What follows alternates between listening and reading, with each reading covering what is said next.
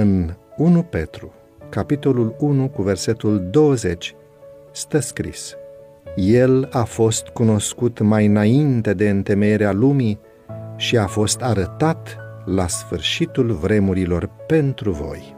Omul a pierdut, prin revoltă și apostazie, favoarea lui Dumnezeu, nu niște drepturi proprii, pentru că omul nu putea avea nicio valoare în afară de cea acordată prin Fiul iubit al lui Dumnezeu. Trebuie înțeleasă această idee. Omul a pierdut acele privilegii pe care Dumnezeu, în mila sa, îi le-a oferit ca dar gratuit, ca o comoară încredințată spre a fi folosită pentru înaintarea lucrării sale, pentru slava sa și pentru binele ființelor pe care le crease. În clipa în care a refuzat să asculte de legile împărăției lui Dumnezeu, lucrarea mâinilor lui Dumnezeu a ajuns infidelă față de guvernarea lui Dumnezeu și s-a făcut total nedemnă de toate binecuvântările pe care Dumnezeu îi le favorizase. Aceasta a fost postura umanității după ce s-a separat de Dumnezeu prin păcătuire. Și motivul pentru care omul nu a fost anihilat a fost acela că Dumnezeu l-a iubit atât de mult, încât l-a oferit pe Fiul Său drag să sufere pedeapsa pentru nelegiuirea omului. Domnul Hristos s-a oferit să devină înlocuitorul și garantul omului pentru ca, prin harul său fără egal, omul să poată avea încă o posibilitate de încercare, o a doua probă, în care experiența lui Adam și a Evei să fie o avertizare de a nu călca legea lui Dumnezeu așa cum au făcut-o ei.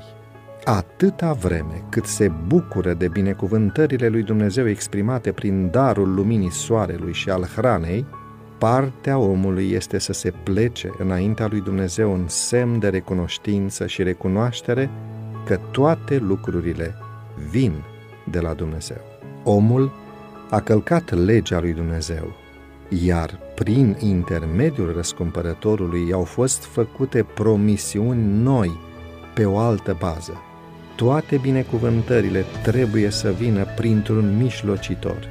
Acum, fiecare membru al familiei umane este lăsat în totalitate pe mâna lui Hristos și orice am avea în viața aceasta, fie că este darul banilor, al caselor, al pământului, al capacității de gândire, al puterii fizice, al talentelor intelectuale, precum și binecuvântările vieții veșnice, ne sunt date în proprietate drept comori ale lui Dumnezeu, ce trebuie înmulțite cu devotament pentru binele oamenilor.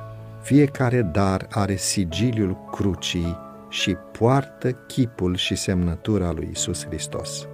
Toate lucrurile vin de la Dumnezeu. De la binele cel mai mic și până la binecuvântarea cea mai mare, toate se revarsă prin unicul canal, o mijlocire supraomenească stropită cu acel sânge care este de o valoare inestimabilă, pentru că în Fiul Său a fost însăși viața lui Dumnezeu.